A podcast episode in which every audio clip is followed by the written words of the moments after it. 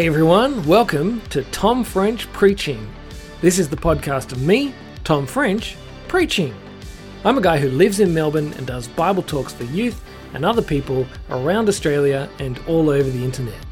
This week, I'm bringing you a talk that I did at Suts Youth Camp in Melbourne in January 2021.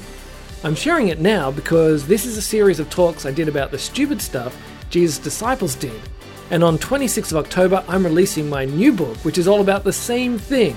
It's called A Dozen Disappointing Disciples How to Do Stupid Stuff and Still Change the World, which is all about the same theme of stupid disciples and a powerful God. If you like the talk, you'll like the book. Just head to tomfrench.com.au forward slash disciples to check it out and even get a free sample. Alright, that's all for now. I hope you enjoy the talk.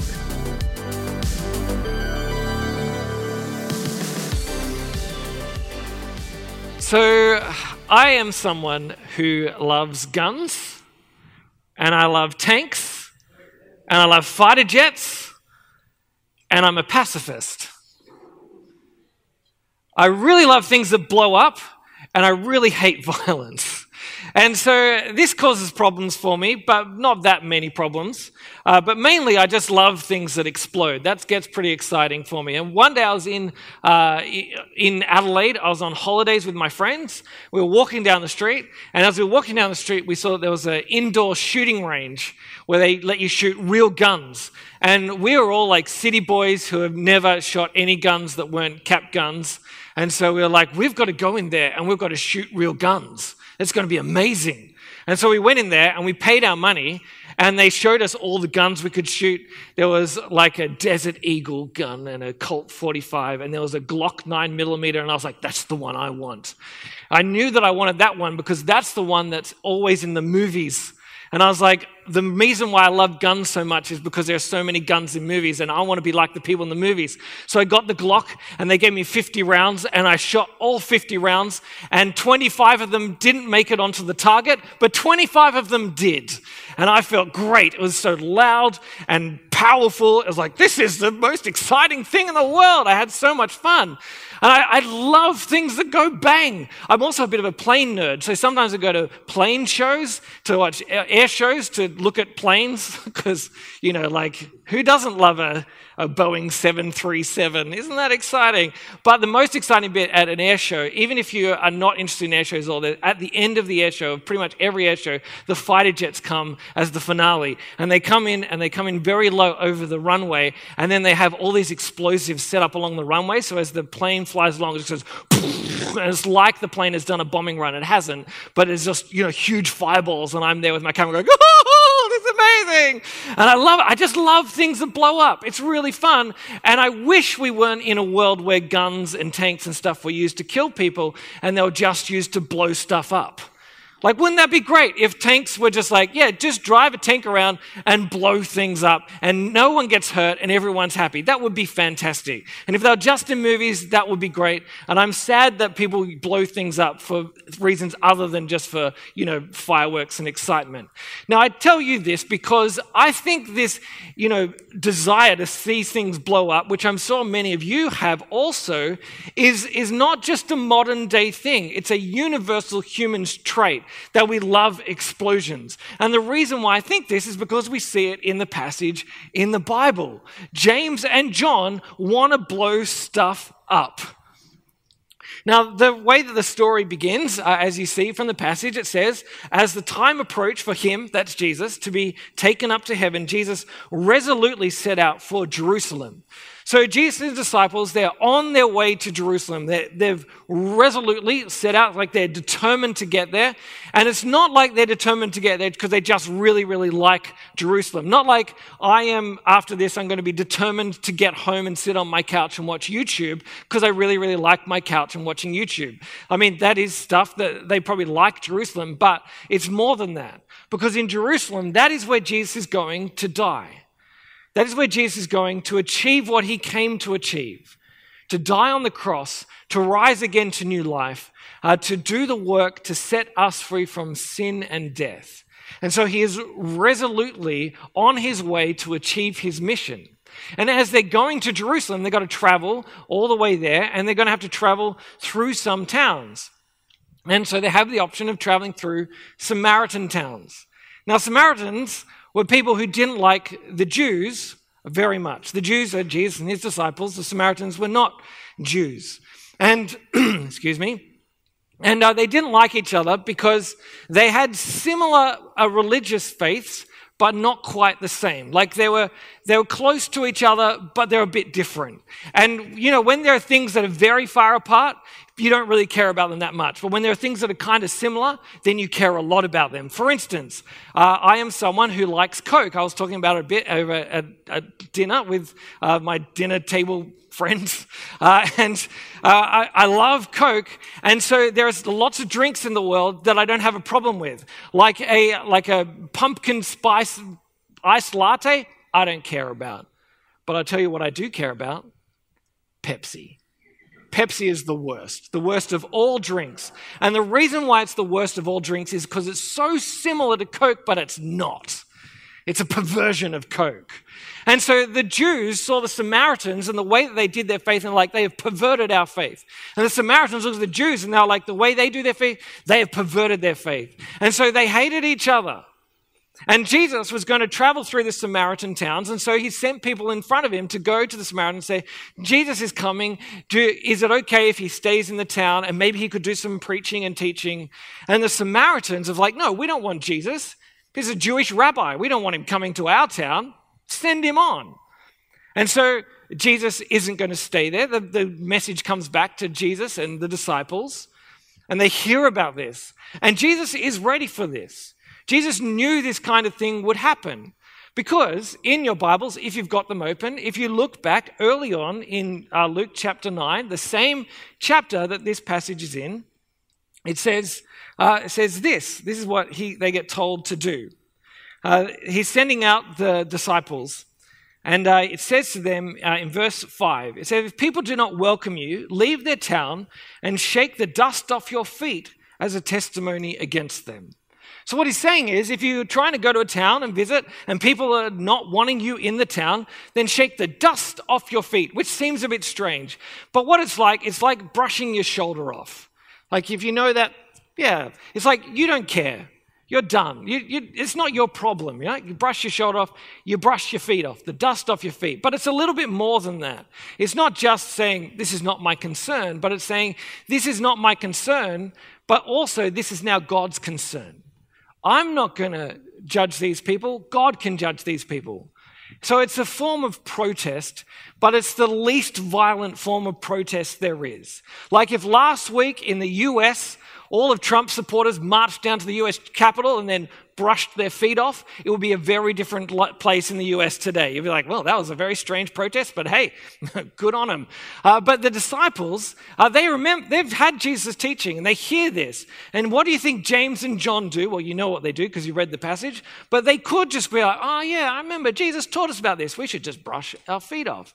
But no, they say, can we blow them up, Jesus? Please, let's call down Skyfire. This will be great. They're really excited to blow up the Samaritans.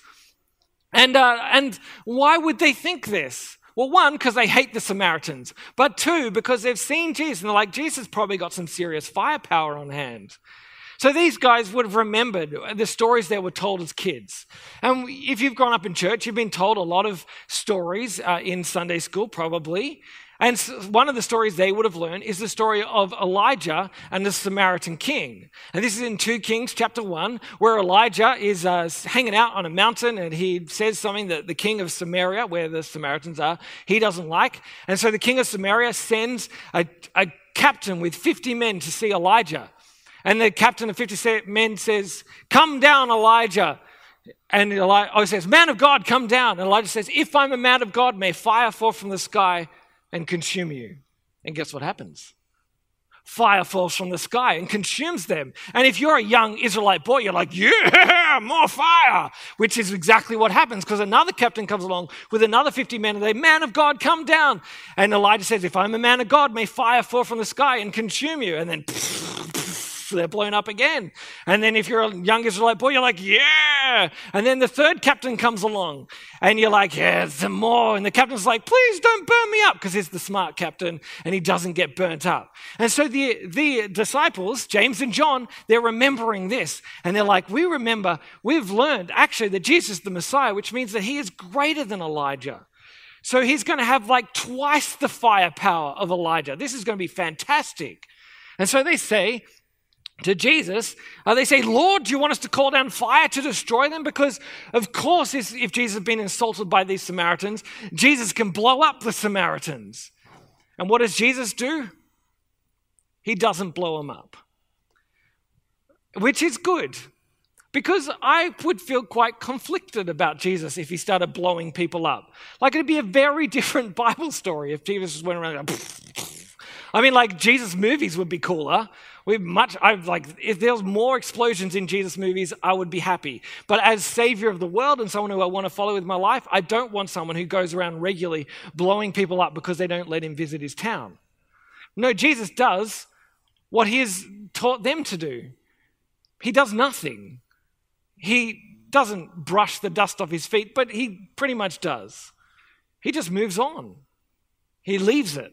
It's not his problem anymore. And uh, I think what we can uh, remember from this is that there is a challenge for us here in how we respond to the Samaritans in our life. Now, chances are you don't have an actual problem with Samaritans. I mean, if you do, you can work on that. But there are probably people in your life who you have a problem with. There are certain people who, or groups of people, who you are angry at, who you don't like, who you are afraid of, who wish life would go badly for them. I used to do uh, work as a gas meter reader which means that my job was to go around to people's houses. Maybe you've seen them do it at your house. And I would wear high vis and then I'd walk into people's front yards and I'd find the gas meter and I'd read the numbers on the gas meter and I'd put it into my machine and I'd walk to the next house and I'd do it again. I'd walk to the next house and I'd do it again. It was a very, very exciting job.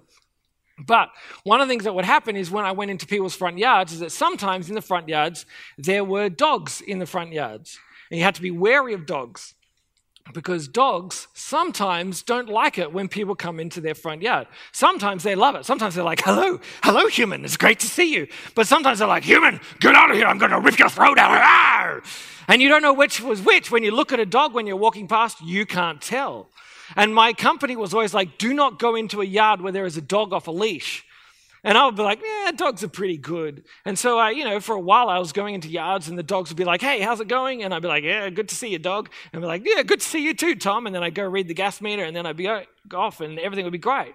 But then every now and then I'd go into a yard and a dog would come and like, what are you doing? Get out of my house! And I'd be like, oh, and run away. And then, and then regularly dogs started chasing me. And I, and I would say to the dog, I'm leaving, I'm leaving, I'm leaving. I'm hoping that the dog would understand English. And I assume they did. And, uh, and it got to the point where any dog scared me. Like I went to this house, big, rich house, no fences, but up on the front step of the house, there was this tiny little dog, even, even smaller than uh, Humphrey. Is Humphrey? Yeah, I'm like H, Hudson, Humphrey, Harrison. Oh, yes. Humphrey, even smaller than Humphrey. And I was like, that's a cute dog. And it was like, ah! and then ran at me. I was like, ah! and I ran away from the little dog as well. And any dog I saw, I was scared of for a while because I had a few run ins with a few bad dogs. Not all dogs are bad, some dogs are scary. But because some dogs are scary, I had a problem with all dogs. Now, maybe that's how you feel about some people. Because there are some people who might give a bad name to all people. And you might have had a bad run in with one person of a particular race or a particular gender or a particular sexual orientation or, a particular religion. And then you think all people like that are just like that person you had a bad run in with. Or maybe you're a bit like the disciples were, that you might have been told all your life by the people in your family or the people in your school, your friends, the people around you, that those type, these types of people, they're bad people. And so you've got a problem with those people, not because they've done anything to you, but just because you've been told that they're bad. We see it, this kind of prejudice in the world all the time. These are the Samaritans in our lives that we have problems with. Uh, when COVID uh, just started, there was a whole bunch of racism that happened against people of Asian descent. Because, uh, you know, COVID started in China, and so people were like, well, anyone who looks like they're from China must be to blame for this. And people took their fear out in racism. And you might have experienced some of this yourself. These are people who see others as the Samaritans in their life. And so, if you're feeling this about people, about a particular type of person, how do you respond? Well, the first thing you can do is just take a page out of Jesus' book and do nothing.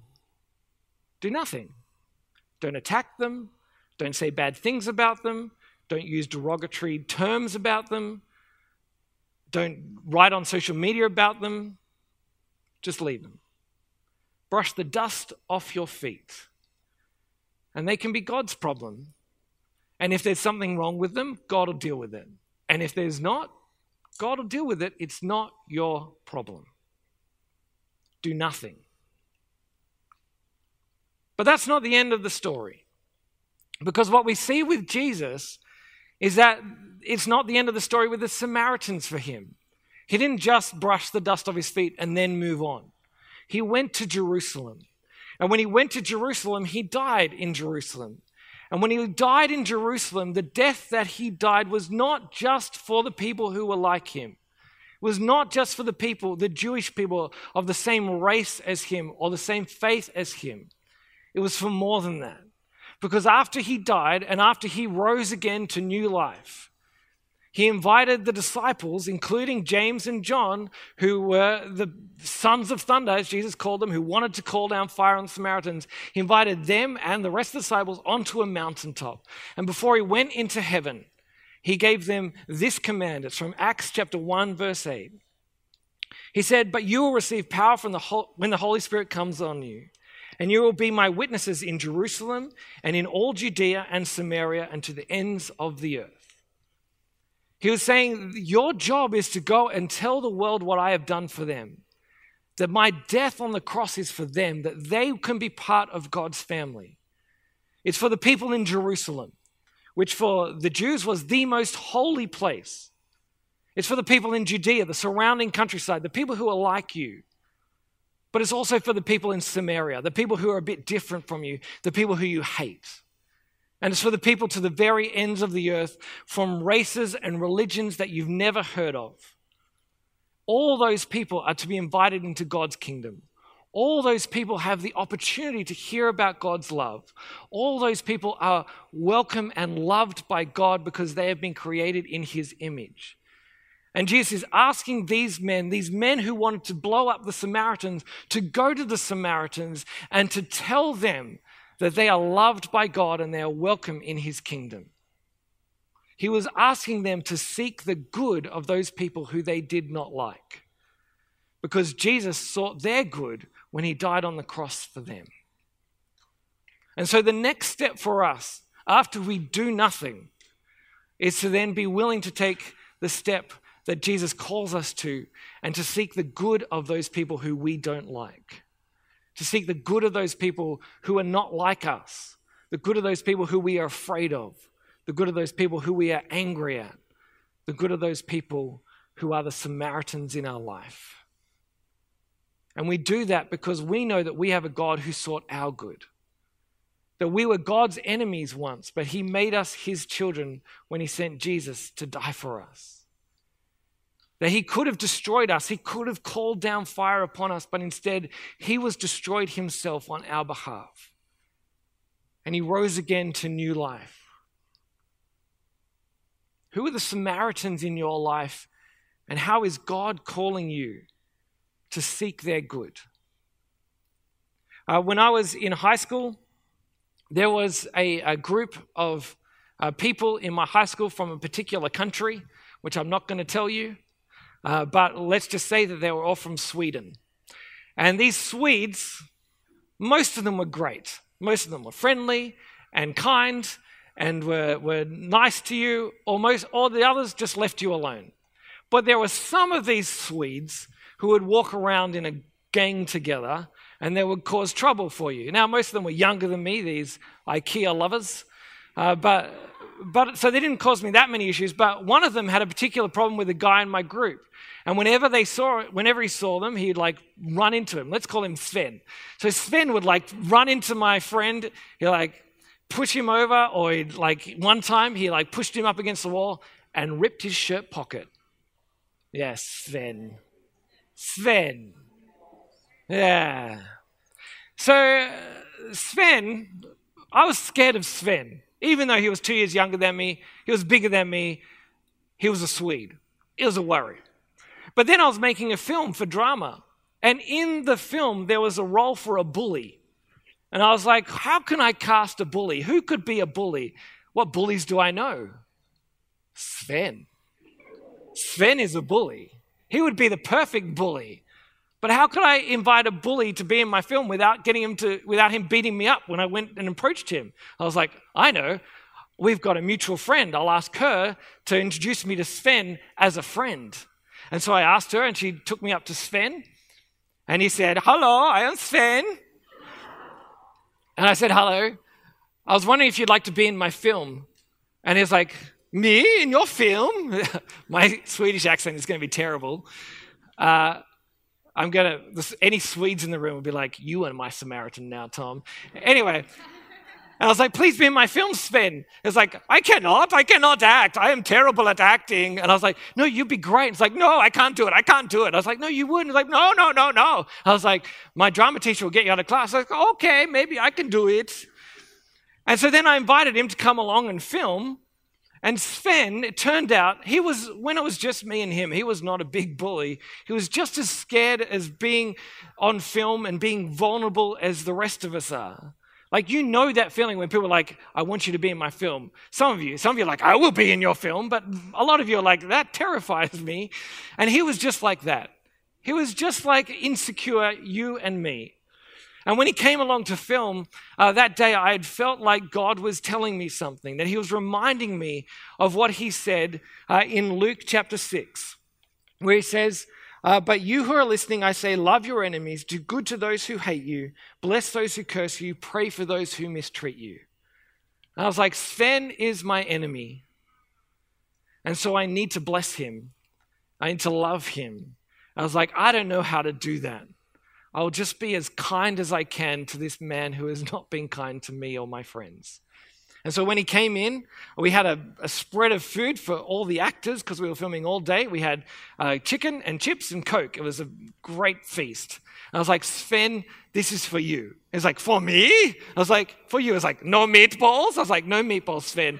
But there is chicken and chips and Coke. It's like, I can eat it. You can eat as much as you want. Really? I was like, yes. Thank you so much. And then when it was time to film the scene, he was perfect. He was the perfect bully. The only problem with him is that when he was pushing the main actor into a locker, he was too soft. He was like, eh. I was like, no, Sven, do it hard. I was like, eh. It's like, push harder. It's like, uh. I was like, was that okay? I was like, that was great. Sven. I was like, oh, great. I did well. And then, and then Sven and I, I would like to tell you that after that, I told him the gospel and he became a Christian and now he's the pastor of a megachurch, but that's not true. But we became acquaintances. He stopped beating up my friends. And then whenever we saw each other in the hall, we walk along and I'd be like, eh. and he'd be like, eh. I was like, yes. We're like, eh, friends now. And what I discovered at that point in time was that, that kindness can show you the humanity of your enemies. That if you're willing to love your enemies, you will see them the way that, just a little bit, the way that Jesus sees them. That as you seek their good, you are joining in the work of Jesus. And so, who are your Samaritans? And what is God calling you to do? For some of you, the challenge is just to do nothing. And if that's where you are, that's okay. If what you really want to do is to hate people, to hurt people, to tell lies about people, and what you choose to do, though, is just to do nothing, and you manage to do that well, then that's the Holy Spirit at work in you, and you can thank God for that. But if you are like me and you're very good at doing nothing, then maybe God is calling you to take the next step with the Samaritans in your life, to seek their good, to seek that they might know Jesus, to seek to love them the way Jesus has loved you. And as you pursue that, maybe it will take you further in your life. If you commit yourself to seeking the good of all people, even those people who don't like you, maybe one day you'll end up a CMS missionary in Sweden. And you'll be showing love to the Samaritans in your life now. God can do big things if we let Him work in us. And we say, I will choose to seek the good of those around me because you have sought my good when you sent your Son Jesus for us. If you are not a Christian, then what this means for you is that at the moment that you are God's enemies because of the things that you have done, because the way that you have rebelled against Him, God is your enemy. But He doesn't want it to remain that way. And that's why He sent Jesus to seek your good, to give up His life for you, so you don't have to face His judgment. He doesn't, He's not coming to blow you up. He has come in his son Jesus to die for you and to rise again so that you can be part of his family. And he's inviting you to know that he is not out to get you, but he's out to make you his child. Will you be willing to commit yourself to him? And if you are a Christian, then the challenge in this for you is to think about who are the Samaritans in your life and what is God calling you to do? Is it to do nothing? to stop doing whatever else it is that you want to do and do nothing to brush the dust off your feet? Or is he calling you to take the next step and to actively seek their good like Jesus actively sought yours? Whatever it is, if you obey him, I promise you, you will see God at work in your life and in the lives of those people that you choose to love. I'm going to pray for us. Uh, Father God, uh, we thank you uh, that you sent your son Jesus for us. That even though we were your enemies, he did not seek our destruction, but he sought uh, our redemption and our welcome into your family. I pray that we will remember this truth and that we would seek the good of our enemies, that we would seek to love the Samaritans in our life because we know that we are people who have been loved by you. Amen. Thanks for listening. I hope that was helpful for you. If you want to get your hands on a dozen disappointing disciples or check out a free sample, head to tomfrench.com.au forward slash disciples.